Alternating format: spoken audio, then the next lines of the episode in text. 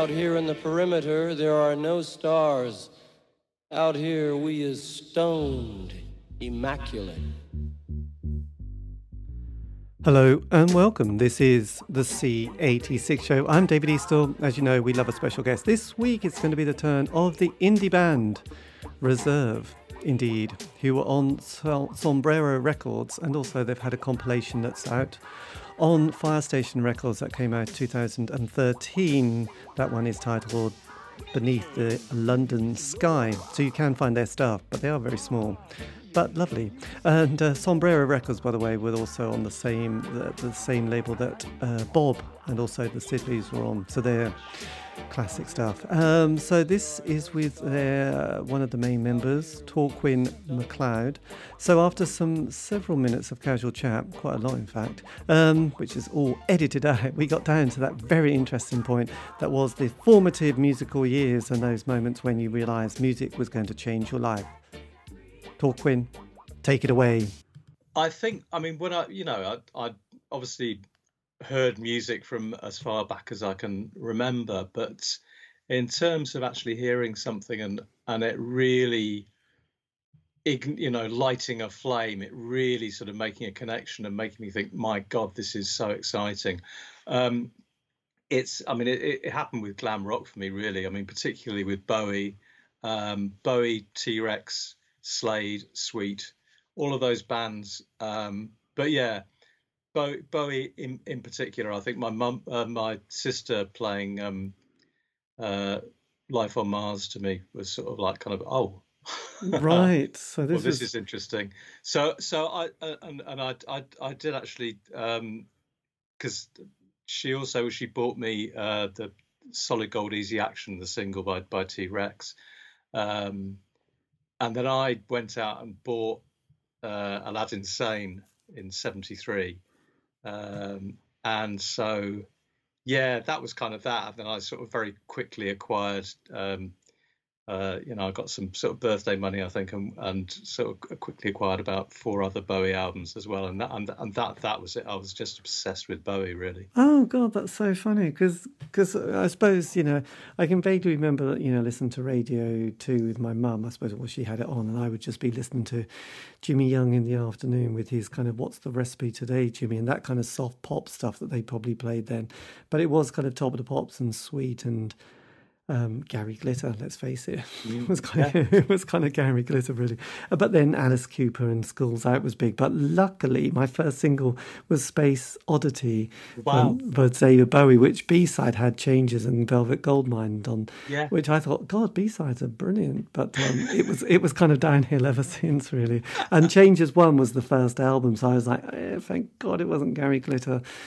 So fantastically relieved. But then buying records in those days. I mean, I, I got brought up in a in a village, and so this, you know, there was no record shop in the the next town, which was tiny, and or yeah, any of the towns. I mean, you'd go into some sort of hardware shop that sold, you know, probably you know, I don't know, stuff that hardware shops sell, like I don't know washing machines of, of some, you know, f- you know, fridges, and there, there'd be a small area where there'd be some records that you'd sort of, you know, flick through and buy buy a few bits and pieces. But there wasn't a record shop in the smallest town. It that was... that was that was a really funny phenomenon, wasn't it? I mean, I had the same same thing. I I I, I grew up in. I was I was born in Scotland, but um, uh, from quite young, I uh, grew up in Berkshire, and um, so yeah, again, I, I, I also lived in a, a village, and so yeah, the near, nearest nearest record shop was a kind of uh, ten mile uh, bus ride away. Yes. Uh, so mainly, I'd be buying my records in. Did have a W H Smith, so uh, yeah,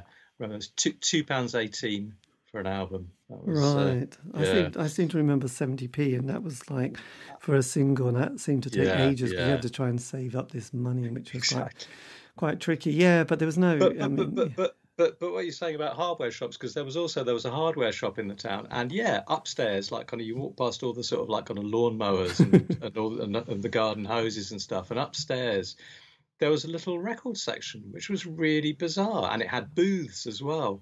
Um, I remember I bought did I buy? Oh, I bought a copy of Led Zeppelin two from there. Yeah, right. Um, yes. But it, but and, and and also a, a, couple of a couple of electric guitars and, and and a bass. It was obviously like kind of. I mean, this is it was an independent. Uh, hardware shop that I think had been in the town for, you know, probably 80, 90 years in the same family. But clearly, it, in the 1960s, they kind of thought, oh, what's happening? You know, these these there are these young people wanting to buy other stuff, and they thought, well, we better better diversify. And bizarrely enough, decided they go and get a a, a, record section and, and sell some electric guitars. Very strange. But, God, that is, but, that is yeah, but wonderful, you know. Absolutely. So then, after I mean, when did you start to think actually I might might sort of veer towards being in a band, or when did you know? Because I was actually too young for punk. Let's face it, I was, I was you know I don't know how old, but it was it was you know I was not there with the punk, and frankly, punk didn't come to East Anglia at all for a long time. And then you know, so it was kind of I was very much an '80s indie kid at that you know yeah the early 80s so what what was your sort of late 70s and then early 80s well, the thing, I mean, the, the thing is, because the journey uh, from from sort of glam rock, instead of going sort of glam rock into punk, because my best mate was three years older than me, who lived over the road, um, I sort of went into into prog was um, was sort of like kind of where where I found myself. So you know, uh, listening to uh, stuff by you know Focus and uh, Yes ELP and uh, and all this sort of stuff. Um, and starting to play guitar around them, which is something, to be honest, it would have been so much, you know, it would have been so so much less soul destroying to have to have got into punk because at least I would have been able to play the songs then, or I had a, some chance of playing them. Whereas, you know, you're listening to sort of a 25 minute long uh, song with all these weird time signatures in, and like kind of you think I don't really even know what the instruments are doing, let alone being able to sit down and work out how to play this. Anyway, um, I, I mean, I, you know, in terms of actually playing an instrument, yes, I mean that came. I sort of always had sort of some kind of instruments around since I was from about sort of nine, ten, and sort of started seriously playing the guitar about 12 i suppose wow that's impressive uh, well it's just you know it, it it was it was that whole that whole thing of just new music really from, from that sort of like kind of bowie glam rock sort of pang like light going on in my head. It was just like it, music was just the most exciting thing. It was yes. amazing. Yeah, um, well, it was interesting because I had a brother who was seven years older than me, ah. and he was into prog rock. That was his period, and that was his thing. So that Focus album at the Rainbow, and then yes, Genesis, Wishbone Ash, Barclay James Harvest, and the solo work of Rick Wakeman were things that I consumed with great enthusiasm. Yeah. And um, and because he banned me from his room and not to play them, I would always wait until he went out, and then I'd sneak into his room and play these records with great enthusiasm because it was kind of a curious thing. I was kind of in my early teens and it was like, and the Roger Dean posters, and everything was a gate gatefold sleeve, wasn't it? Let's face it, it was, yeah. was um, complicated bits of paper that would fall out, or you know, um, uh, yeah. Rick Wakeman's Journey to the Centre of the Earth had a bit of oh, yeah. foil that you had to to to sort of I don't know make into a cylinder. And then you look through it, and it was all very sort of I don't know peculiar. But I, I think it was better if you were on drugs, probably. But I wasn't. So, um, but yeah. So so it's funny that, that that whole world was you know is there in my DNA. Actually, I can't I can't budge it at all really. So, uh, but I don't you know obviously you don't go and listen to Topographic Oceans just for the fun of it, do you? Really, in your later years. But yeah, yes, I know. Rick Wakeman, you know, this, the, the Henry VIII album and uh, all those King Arthur, which is classic actually. But then, yes, so 79, we had Thatcher. That was a big one, wasn't it? And then the Conservative Party started to ramp it up. Yeah. And that was a bit of a game changer in a lot of ways because there was suddenly that feeling of there was somebody who was in power because the 70s were a bit hit and miss politically, weren't they? They was all over the place. No one knew what they were doing. And then Thatcher came in. Then, you know, we had the Falkland war crisis and then huge amount of unemployment for young people. So how were you navigating that period? Well, to be honest, as, as I mean, as a kind of unwitting beneficiary, really, of all that was uh, bad about uh, conservative economic policy in the 1980s, I think. I mean, the fact, you know, because clearly, I mean, one of the byproducts of um, the decision to use all the money from North Sea oil to make a record amount of people unemployed and pay them benefit was that um, you know a lot of musicians, artists, and so forth were able to uh, sign on, claim housing benefit, and get on with doing the thing that they really wanted to do without having to um, sort of like kind of factor in uh, going to work around it. Uh, yes. So uh, for a lot of the 80s, that's that's that's what I did. Yeah, well, it was interesting because you did have you know the whole unemployment um, job you know job seekers allowance and the the famous enterprise allowance scheme, which yep. gave people if you had a thousand pound in your account, you could then become a self-employed anything, couldn't you? Let's face it. It did. I, I, I, I spent a year not producing a fanzine on the enterprise allowance scheme. well, I mean, uh, although yeah, no. In fairness, I did produce one one um, one edition did you? It was pretty. It was, yeah, it was. It was fairly piss poor. It was called Bloody Blah. Um, but yeah, ex- exactly. It was it was possible to sort of like navigate your way through all of these different sort of uh, schemes, all of these different ruses that the uh, Tories had to massage the unemployment figures, and uh, yeah, just be, be, be in a band and. Uh, uh, so yeah, uh, yeah, it kind because... of worked for me. I mean, I mean, it was bizarre. I mean, like for a you know, for a government who were sort of uh, you know cutting art subsidy, they unwittingly went and subsidised a hell of a lot of art. They did a lot of indie bands, but because then sort of you had that you know punk, then post punk with a lot of those scratchy bands, a lot of them who were on sort of probably quite hard drugs as well. Um, from the music they played. I'm thinking of, you know, yes, we know them. But then you had, you know, then you had those bands like Orange Juice, which were hugely influential, and you know there was Echo and the Bunnymen and Julian Cope, and then you had the Smiths, '83, and there's suddenly indie pop. I think has really sort of been born in that moment where mm. there was definitely a five-year period between you know 83 to 87 where indie pop was kind of was kind of king you know okay there was Trevor Horn and the huge chart bound success well, that all the other people king, but king in a in a in a kind of quite small and self-contained very way. yes I, you know I, think, I mean I, th- I you know I, let's not kid ourselves that it was a sort of huge uh, thing because I don't I don't think it was really. I mean, it was you know it was a it was a it was a minor thing. Yes, happens, you know. but but suddenly there was this kind of all not quite a movement, but there was a lot of people who could just go right. That's it. The indie kind of scene. You had Morrissey. You had the, uh, everything but the girl. You had the June Brides. You know the Wolfhounds. Yeah, yeah, no. You know suddenly there was a lot of bands. There was a lot of kind of labels from Glass Records to the Pink label to Creation Records. Uh, you know there was all those bands like the Jasmine Minks and the Orchids, and yeah, I mean it was just the Pastels. Uh, Bristol was sort of kicking, you know, kicking it off a bit as well. So there was definitely a bit of a vibe, and you know at that stage you also had those gatekeepers, didn't you? You had the John Peel show, who would be giving people a spin, who yeah. made one sort of interesting single, and that would get sometimes a session, which was big. But then there was also the music papers, who were huge circulation, you know, from the NME to the Melody Melody Maker, bit of sounds and Record Mirror.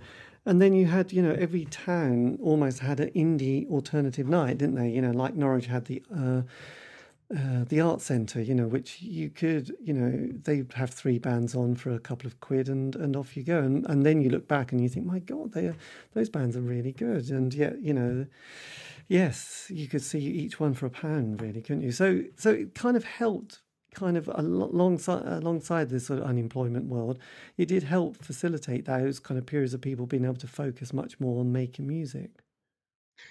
Well, I suppose you're right. I mean, I mean, the you know that there were lots of things which meant that it was quite you know if if you formed a band, it was comparatively straightforward to get gigs to uh, potentially make a record and you know potentially get radio plays. So yeah, I mean, I, mean, I, I think I think that's yeah, I think that's true. Yeah. Yes. Then, sorry, I'm just waffling away here. But then, when did you think, right, that's it? I'm going to start a band, and and your your sort of moment happened.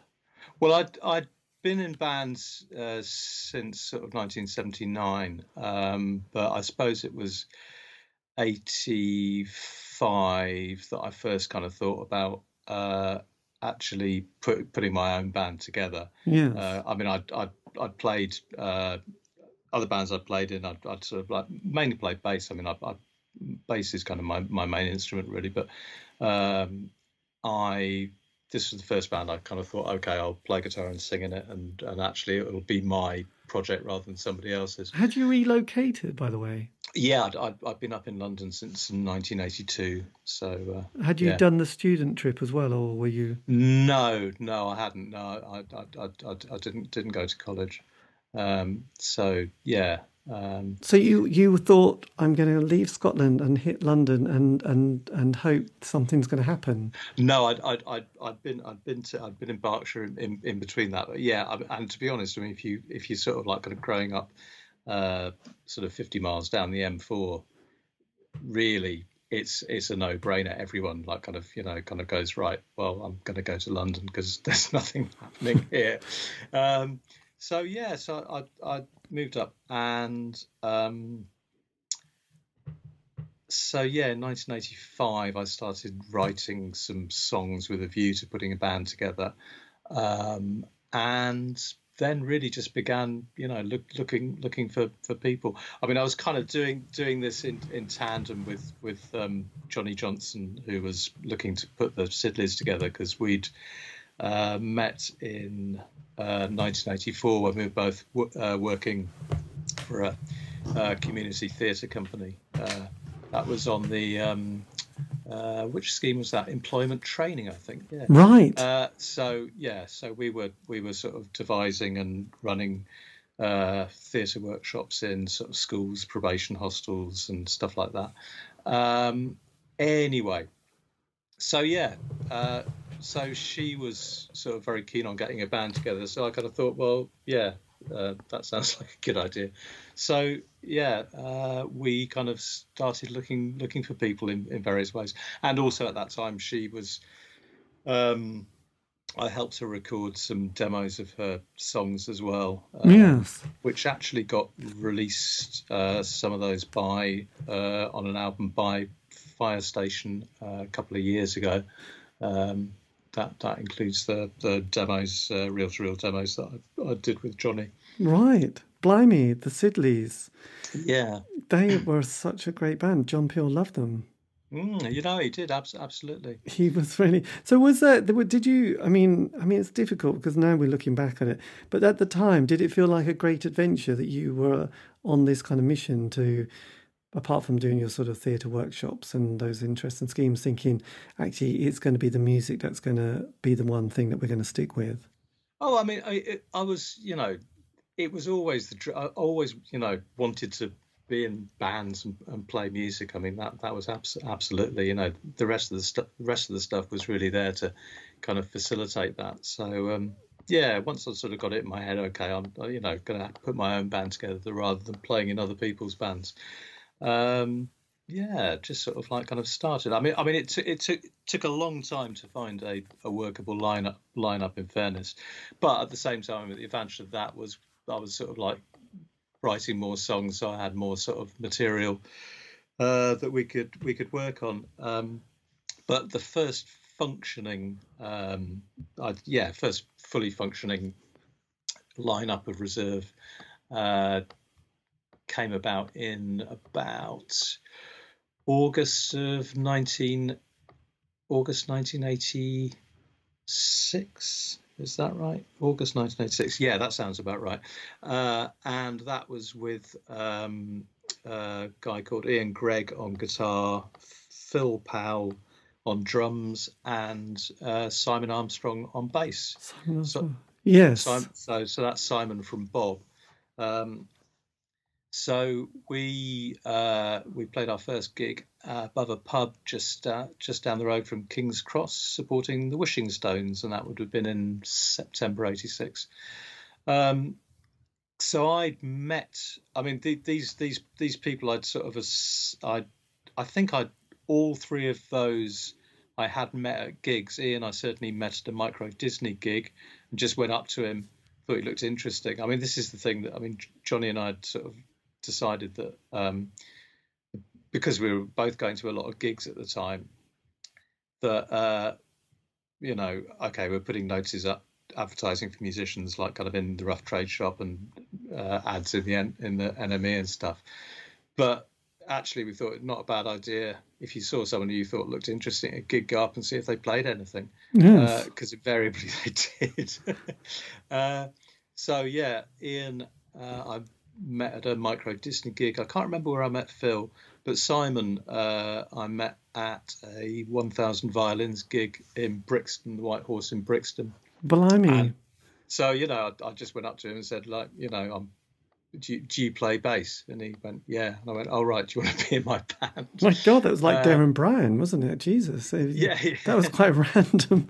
well, you just see someone you sort of think, think they've got a good, you know. They look like a bass player. They, have got something about them. It's like, you know, you might as well ask. Yes. Um, God, that's very important. I mean, did you, I mean, because Ian goes on to form the James Dean driving he experience, does. not he? That's which, right. which is one of those classic indie bands. And Johnny Johnson yeah. goes in to the Sidleys, and again they do an amazing amount of work. And actually, though you've got no, con- oh yes, and then Bob as well, which is yeah. you know, so there's it's quite a fertile period of creativity in, in that kind Absolutely. of world, isn't it? So yeah. it's quite it's quite extraordinary what was going on, and I and there's probably lots of other bands that you didn't quite bump into yeah. who were there, but it was interesting because like you know bands like you know Micro Disney, obviously they kind of make it in a bit of a, a slightly bigger league, but then you know One Thousand Violins do produce an amazing amount of fantastic work, and then the the, th- the thing is though that I mean I was you know I'd be going to maybe two or three gigs a week um, and so you know inevitably you are you're bumping into the same people all, all the time. You see you're seeing the same people and you're friends with the people who are in the bands as well. And, and yeah i mean it is from the, from that from that point of view there was some kind of a sense of a scene in heavy inverted commas yes. uh, i think. I mean I, I, I sort of the whole kind of putting everything together in one pot and saying, you know, this was a particular genre, this was a kind of thing. I'm I'm sort of slightly suspicious of that because I think quite a lot of the bands around at that time who are sort of lumped together didn't necessarily have. I mean, some some of them clearly have a lot musically in common, but others don't really have a lot in common. I think, and, and sort of kind of just get get get th- thrown into that because they were just playing at the time and being on on the same bill with other bands and stuff. But, uh, yeah, but yeah. I but guess... no, I mean, I, I, I, mean, you know, it, it was it was a socially very sort of like kind of vibrant and fun thing going on anyway. Yeah.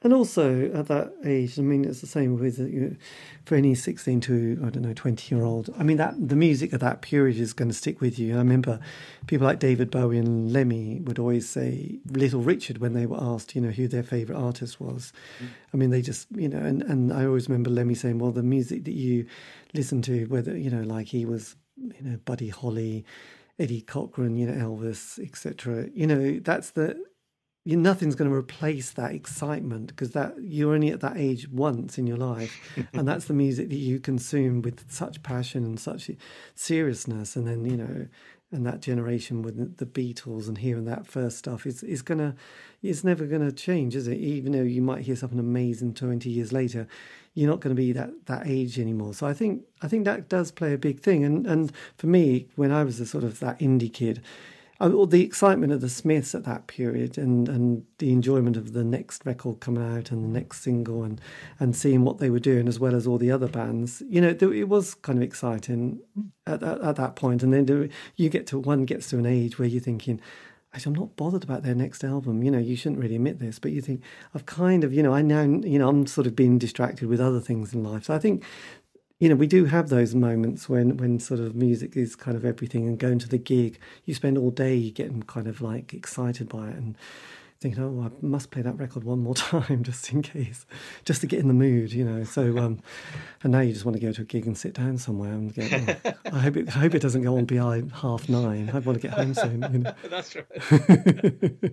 it's a bit yeah. different when you're young. But anyway, yeah. So, so when you got your lineup together, did it hmm. feel mm. like okay, this is this this feels good, and we're creating something that is kind of sounding quite interesting. Well, kind of. I, mean, that that first lineup was very very short lived because, as you mentioned, Ian uh, left very soon after that and to form the James Dean driving experience. Um, and so that meant that the first recording that we did, which was down at, at the Bob uh, studio down in in Somerset, um, we uh, hold on. There's a cat shouting at the window. I just need to go and let her in. I'll, Yes. I'll, I'll, I'll pick up again at the beginning of the answer again. yes, don't don't back. mess with Hold the on. cat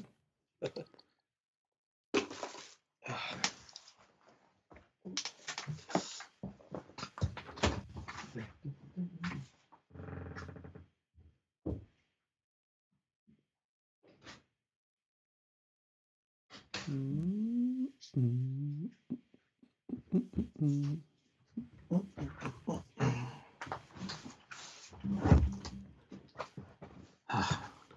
Nice.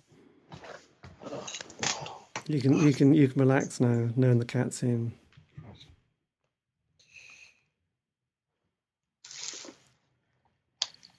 Dun-dun. And we're back. So yeah. um, so no, so that that um, that we went, went down and uh, the first recording that we did was at the uh, Bob Studio down in Somerset.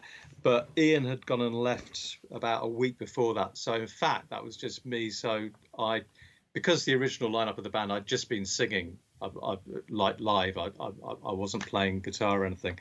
Um, because I thought it'd be, you know, I was more interested in being a, a front man and like I'm not having any impedimentia.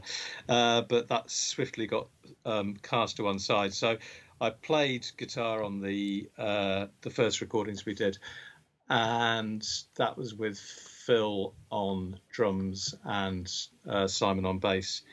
But then Phil went and joined Ian in the James Dean driving experience shortly after that. Uh, at that point, Richard from Bob came in and started playing drums. So, in fact, I mean, the my the first sort of like kind of stable lineup, gigging lineup, well, and recording lineup that I had was me playing guitar and singing, Bob, uh, Simon from Bob playing bass, and Richard from Bob on drums. Um, which was great. I mean, you know, because I, I, mean, I, I hung out a lot with them anyway, and they were really good mates. So we had a we had a great time, and and it was a really good lineup because obviously, I mean, they're you know they're they're great musicians, and uh, so that was fab. Um, but inevitably, uh, you know, as things with Bob sort of kind of got got busier and and they became uh, more successful, they kind of said, look, you know, we can't really uh, devote time to playing with you as well. So, but I mean, they were so good about it because they they sort of like kind of said, you know, we won't we won't leave until you found replacements for us, which was really good. Um, so first of all, I got um, uh, Jonathan Sim in on drums, and then I managed to find um, uh, Jason Ellis, bass player, and Michael Harris, guitarist. Uh, and so that that was, uh, gosh, when was that assembled? About 19, beginning of 1988. And so, um, yeah, and that, and that was the lineup that recorded the um, uh, the EP for Sombrero. Yes, and sombrero. So, so, so, so, so, you know, so so I mean, the, the lineup went through various, and, and that's you know, there were other people coming in and out at various points as well, but that was yeah, that's about the size of it. Yes, and how did you manage to disc? Or how did they discover you from Sombrero Records? Uh, fairly straightforward in as much as um, we. I mean, I knew I was. I knew um, David Payne, who ran Sombrero Records, and he was also putting on uh, a night at uh, Portland at the top of uh, Great Portland Street in London called Cool uh, Cool Trout Basement. Uh, obviously, sort of connected to his trout fishing in Leytonstone uh, fanzine. Yes. Um, so yeah, so so I came. came I mean, it, again, it's it's because sort of there was always this sort of very close connection between Bob, the Sidleys, and Reserve. Uh, we you know we played on on bills together and stuff like that, and we kind of had, you know, we we were we were socially uh, very close as well. Um, so really, the whole thing with both Sidleys and Bob going to Sombrero, it was sort of like kind of fairly inevitable that we would as well because it was you know sort of mm, keeping yeah. it in the family really.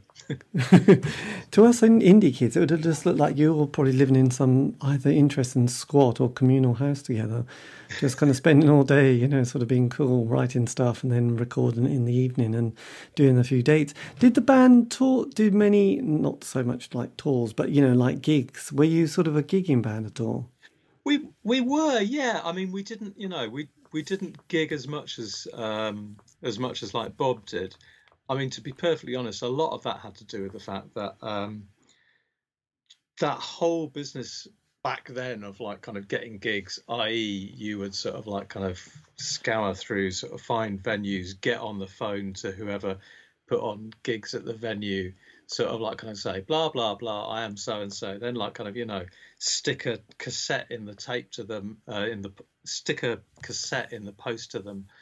Um, and to be honest i just hated doing all that kind of stuff. So i didn't do as much of it as i might have done. I mean i always thought you know we might have gone on got on a bit better if we'd actually had someone if we'd managed to find someone to manage us a bit and to sort of do all that sort of stuff because i really that's the side of being in a band that I really, really dislike. Yeah. Oh, well, I uh, think I think it's really tricky actually. I think to because it's like another you know another skill or another mindset, and you kind of trying to switch from one thing, you know, creating music and writing it, to then sort of being a bit of a hustler. It's like you can do one or the other really vaguely well, but to try and mix it and think, right, I'm now hustling. It's like God, it's quite hard actually. Yeah, so you know, so so I mean, what it meant was we played. I mean, we played quite a lot of gigs in London because, you know, through going to lots and lots of gigs, I knew a lot of the people who put gigs on. We were sort of, you know, so uh, there was the relationship there. So we, we, you know, we, we played played in quite a lot of places in London. We played outside of London here and there, but you know, not as much. Generally, quite quite often it was, you know, we managed to sort of prevail on like kind of Bob or the Siddeleys to give us a sport slot somewhere, and we come come out of town and, and, and play with them there. But um, yeah, yes. yeah. So when you you got that the the single to well full track EP, isn't it really? Um, yeah. Two beats, two heartbeats in a hole. Two hearts beat in a hole. Yeah. Two heartbeat. two hearts beat. Yeah, yeah. Yes, I know. That's I can, the one. I can get it wrong. Um, then, God, it's like John Peel, isn't it? Then, then what happens to the band after that? Okay, so that was uh, that came out in June 1988, and we then went and um, we recorded uh, some demos for a follow-up single um, later on in the summer, and um, what was it later? Anyway, we record we recorded uh, some demos potentially for a uh, follow-up single. Touted, I mean, some Sombrero had sort of like kind of finished by the, by that stage, so there wasn't that wasn't an option bringing out a record, another single with them. So we did tout it around some other labels, but there wasn't really any interest. Um, and so you know we carried on gigging gigging around uh, but I, I mean I, I moved down to Brighton at the end of 1989 um, played, I think we played a couple of gigs, sort of like early 1990. But to be honest, you know that that that was it. That was kind of over by then, really. Yes, know? and because I mean Bob and uh, the Siddeleys both got a bit of kind of John Peel action. Did did that never quite happen for you? Well, we got. I mean, he did play. Uh, I think, yeah, he played uh, the sun slid off. Uh, he played the sun slid down behind the tower off of the EP, which was fantastic. Hooray! Job done. Peel played us. Yes. Um, uh, but no, I mean we we didn't do any any Peel sessions. So yeah, you know, it kind of it didn't it didn't happen so much. But then again, to be perfectly honest, I mean, as I kind of intimated, I mean, uh, I just did not really do a lot of work in terms of um, pushing the band forward as as I might have done because I just couldn't be asked really. yeah. Well, no, it's kind of hard, and also it's quite interesting. I didn't hadn't sort of appreciated some of this at the time, but sort of have now. Um, I think most bands have a sort of a bit of a five year narrative, you know, where you know it's quite hard work and there isn't a huge amount of money in it either. And then also the, the you know the scene oh yeah that was the other thing wasn't it? The scene kind of changed in about 87 hey the smiths broke up. Okay fast forward that. But then there's you know ecstasy comes along and then it's that kind of the next generation are looking for that the Happy Monday, Stone Roses, you know, and Soup Dragons vibe. You know, they, they, that certainly is what the music papers are getting very excited by. And then you did have the North London scene with people like, you know, My Bloody Valentine and Silverfish and, um, you know, the Faith Healers, the bit of that shoegazing with people like Lush, I suppose, though they're not really shoegazing. But there was definitely a bit of a shift in, in the sort of what, what people were sort of really looking for. And I think that kind of finished quite a few bands off who just felt like actually no one really cares about us now, do they? You know, we might as well just pack up from from life. So that that kind of can. I don't know, influence people and their enthusiasm. I didn't know. Did that did that sort of come into your kind of sphere? Because obviously you were going into the nineties and we'd had not only the dance scene and the whole ecstasy world, but we had Seattle as well with the sort of world of Nirvana as well. So that that kind of also made people wonder. Well, actually, I'm not going to make a record like that either. Yeah, I, I mean, I don't think it was a particularly conscious reaction to anything that was going on in the wider world. To be honest, it was more to do with just what was happening in my life at the time, and as I say, like kind of circumstances. Uh, pointed me in the direction of moving out of London and moving down to Brighton. And obviously, if you're living 60 miles away from the rest of your band, then you know, and you haven't got that much money to sort of like kind of get back up to London, then uh, you can't. The writing's on the wall, to be perfectly honest. I mean, I kind of, you know, I mean, I had hoped that if and when the band did come to an end, it would be in a more sort of like kind of okay, that's it, line in the sand.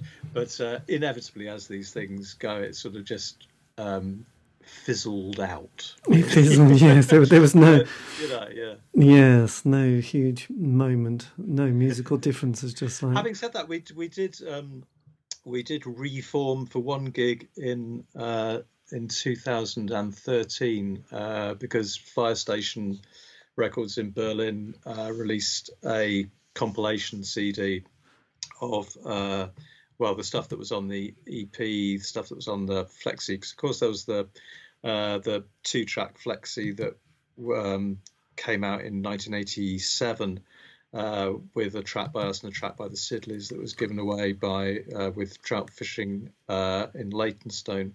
That was one of the Sha-La-La uh, flexes. Um, so that and then a whole and all various um, demos that we did in the four sessions that we recorded at Bob's Studios down in uh, in Somerset. Uh, so yeah, that all came out on this uh, on this CD, uh, which is called Beneath the London Sky. Yes, uh, twenty-two tracks. Yeah, yeah, it's, it's, value for money, I tell you. I know uh, it must be quite nice because I know actually. I spoke to the guitarist from the James Dean driving experience, Dave, and he just said like the one thing he'd love is one day have a collect, you know, have it kind of put together as a collection, you know, with some nice sleeve notes and a few photographs. Because at the moment, there's nothing really tangible there, and I think the Siddeleys have had theirs, and I know Bob have been sort of having records re reissued and uh, re-released, haven't they? So it's quite nice that you have a definite, you know, there's no more in the archive, is there? Well, no, and, and, and I mean to, to, to be perfectly honest, I mean you know it's astonishing that anyone's remotely interested. I mean that that's that's the thing that gets me. I mean like you know this is stuff that happened between sort of thirty and thirty five years ago, and it's amazing that anyone actually gives a toss. But I'm very glad they do, uh, yourself included. But yeah, so so when that was released in 2013. Um, I said to the uh, to Uwe and um, Olaf over in Berlin, you know, uh, hey, I mean, you know, if if you like, I'll come over and uh, and I'll sit in a bar and bash out some of the songs on an acoustic guitar if you if, if you like, you know, to to have a little uh, album launch party. Yes. And they said, well, look, you know, we're doing, uh, we've got one of our, uh, you know, annual Pop Fest Berlin's happening. How about coming and playing that? And I said, well, if they're doing that, I shall get in touch with the rest of the band and see if they want to get involved. And they did, which was fantastic. So me and Michael and Jason and Jonathan um, went over to, well, first of all, went and um, got together here in Brighton and uh, went into a rehearsal room and uh, bashed through some songs, and that seemed to work. And then we went over to Berlin, popped into a rehearsal room there just to polish things up, and then later on went down the road to the venue and uh, and played a set there, which was uh, fantastic. Very nice, a very nice sort of, uh, very satisfying postscript to the uh, to the reserve career. I think. Absolutely, very... no. It's it's always nice when you can have a the narrative. You think, oh yeah, quite satisfied with that. We can definitely sort of feel job done, really. You know, and it's well, nice. also. Uh, quite quite apart from anything else, it just reminded me of just what really really nice guys they were and just what a joy it was being in a band with them really you know. Yes and to catch up and say god you know? Yeah no it's good it's good. I mean it's fantastic you know 30 years on and they were still lovely. None of them was an asshole so that's great. Well no it's good. Good i mean did you i mean did your life continue in the world that is slightly connected in some vague way to to music well, I've, i mean, I've never stopped playing music. I've I've, I've carried on throughout, and you know, uh, recording stuff. Um, so I mean, I've I've been recording and writing stuff um, all the way through in uh, sort of when MySpace happened. Do you remember that MySpace? It seems like a long time ago. it does seem like a long time, doesn't it? But yeah, I mean that provided a really great platform for the stuff that I was recording then, and through that I sort of got uh, a couple of EPs uh, released and then an album released. These were all under the uh, put these out under the name the the Atom Mixer Reservation. Um, but yeah, I bought, did, did, an album called Cow Language, which uh, you know was quite I was quite pleased with. That came out in 2010 and um, and then yeah, I mean, I I, I took a, a I wasn't in bands for quite a long time, but then I sort of started playing with bands again and doing live stuff uh, in 2009, and I've been in bands constantly since then. I mean, I mean up to sort of four at a time, and uh, um, yeah, playing playing a lot. Obviously, not gigging very much at the moment, as you can imagine. Yeah. Uh, but also carrying on recording loads of stuff. I've been, I've been, doing a lot of synth stuff over the last couple of years, actually. Uh, but uh, yeah, yeah, I, have n- never never stopped making music and uh, and uh, intend to carry on. Yes, and so look, if you were able to sort of tell your an eighteen year old self. You know, just a few words of wisdom that you've picked up over the decades. What what would you say? You know, if you go, oh, by the way, just to say, you know, just some sort of top tips, a few bullet points. Uh, well, I think the first one is, uh, you know, uh, you're quite right not to pay any attention to your mum when she says it's a waste of time playing your guitar. Excellent. Um, oh God, what would I say to my 18?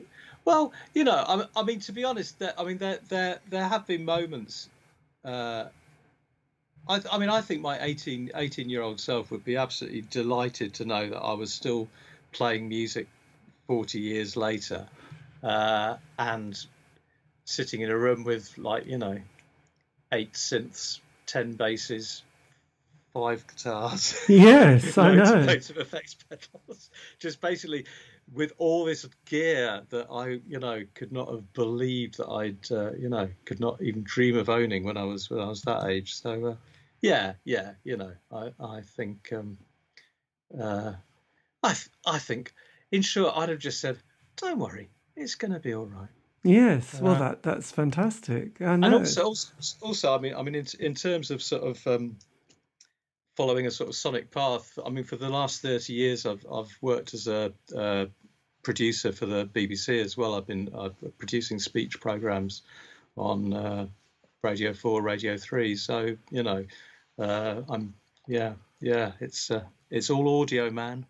it's all about the audio. Well, look, well, this has been fantastic. Well, thank you ever so much for giving me the time for this. This has been really nice. I'm sure it's a bit random when someone goes, "Do you want to do an interview about your band from the '80s?" Yeah. As as I say, I'm you know I'm I'm surprised and delighted that anyone should be interested. So you know, I mean, I mean, because ultimately the, the the thing is, I mean, and and you you'll you'll understand this totally. I mean, it's like you know you obviously love music. Music's very important to you. Music's very, very important to me. And and you know, I can think of sort of like kind of bands and records that I've that have, you know, really just made me feel fantastic. And you know, the idea that anything that I might have done uh, has had some kind of an impact on someone else is just is just a a tremendous thing and quite humbling and and I'm really really pleased. It's nice to give something back, you know.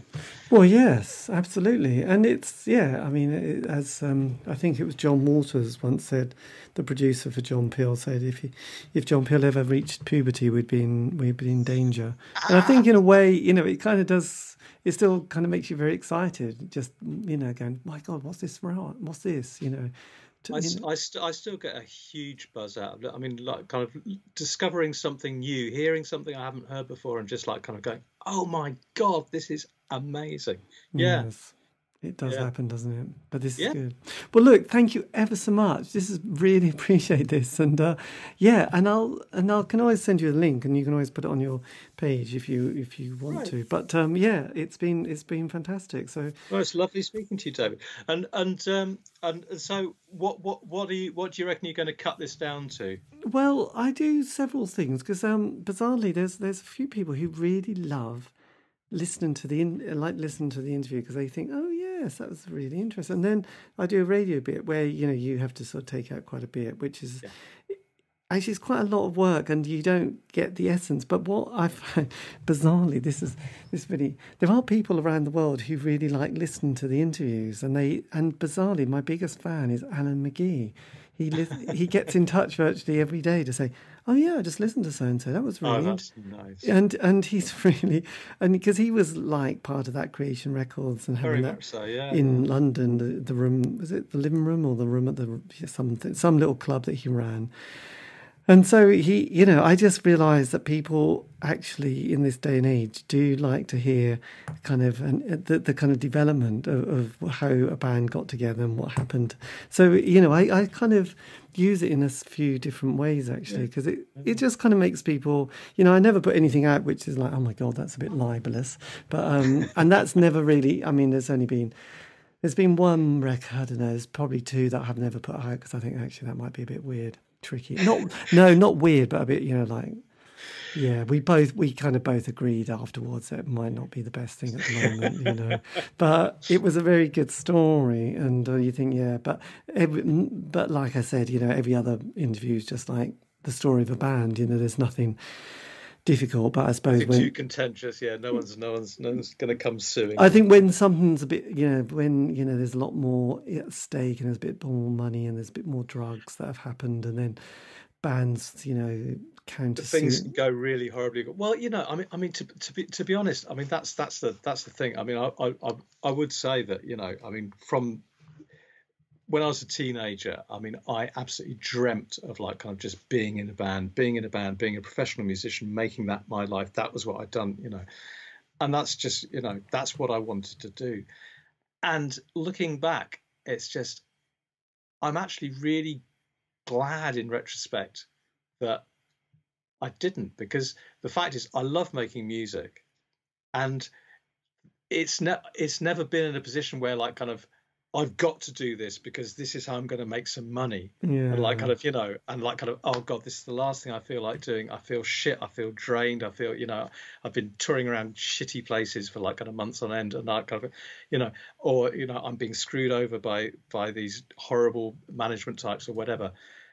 All these, you know, the, but, but I've got to do this because this is how, I, this is how I'm going to pay my mortgage or, you know, whatever. Yes and to to, to be, be in a position where you can do something just because you love doing it I, th- I, think is great. So you know, I'm yeah. very happy, very happy in, in, that respect that I am just an enthusiastic amateur. You know? Yeah, well, I think there's a few bands that you know probably were they were probably more like on the Sarah record label deal where they they kind of mean not yeah they probably enjoyed the experience though the dynamics sometimes within the bands didn't didn't always end well but their their kind of experience in the business kind of side of it didn't make them think god we got absolutely shafted there didn't we you know it's like you know whereas actually yeah, a lot of them are, are, kind of happily still making music in their own way that they just enjoy making music as yeah. Yeah, as they did when they were younger, without it being like Yeah, we got absolutely, you know, someone knew they were screwing us over and they completely screwed us over. And then we all fell out and then we all had sort of issues with each other. So it wasn't I, I, I mean, I mean, I, lo- I love, you know, those stories are fantastic if you're sort of like kind of watching a documentary or reading a book about them. But my God, it's like kind of, I'm glad they didn't happen to me.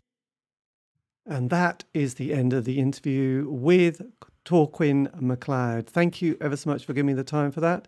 That was um, with the band Reserve, who are on Sombrero Records. As I said at the beginning, the same label that Bob and the Siddeleys were on, and probably other bands as well, which I can't remember. But um, a big thank you for giving me the time for that interview. This has been David Eastaugh, the C86 Show. If you want to contact me, for some random reason. You can on Facebook, Twitter, Instagram, just do C86 Show, keep it positive. And also, these have all been archived on Spotify, iTunes, and Podbean. Have a great week.